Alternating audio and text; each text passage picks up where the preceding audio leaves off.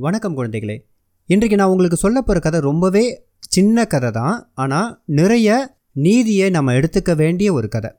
ஒரு காட்டில் ஒரு சிட்டுக்குருவி வாழ்ந்துட்டு இருந்துச்சு. அந்த குருவிக்கு தனக்குன்னு ஒரு வீடு கட்டிக்கணும் அப்படின்னு ரொம்ப நாளாக ஆசை.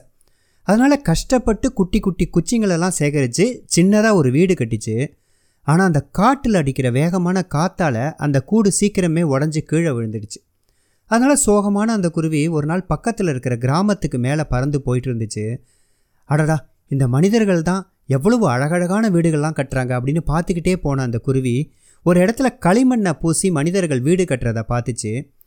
இந்த மனிதர்கள் தங்களோட வீட்டை நல்ல பாதுகாப்போட களிமண்ணை குழைச்சி கட்டுறாங்க. நாமளும் இப்படி கட்டினா எப்படி இருக்கும் அப்படின்னு நினச்சிக்கிட்டே இருந்துச்சு.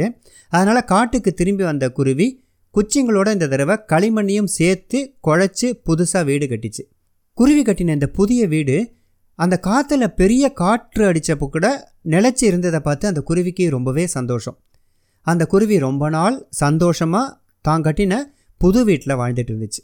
குழந்தைகளே பழைய வழி எதுவாக இருந்தாலும் புதிய மாற்றங்களை நாம் பின்பற்ற ஆரம்பிக்கணும்.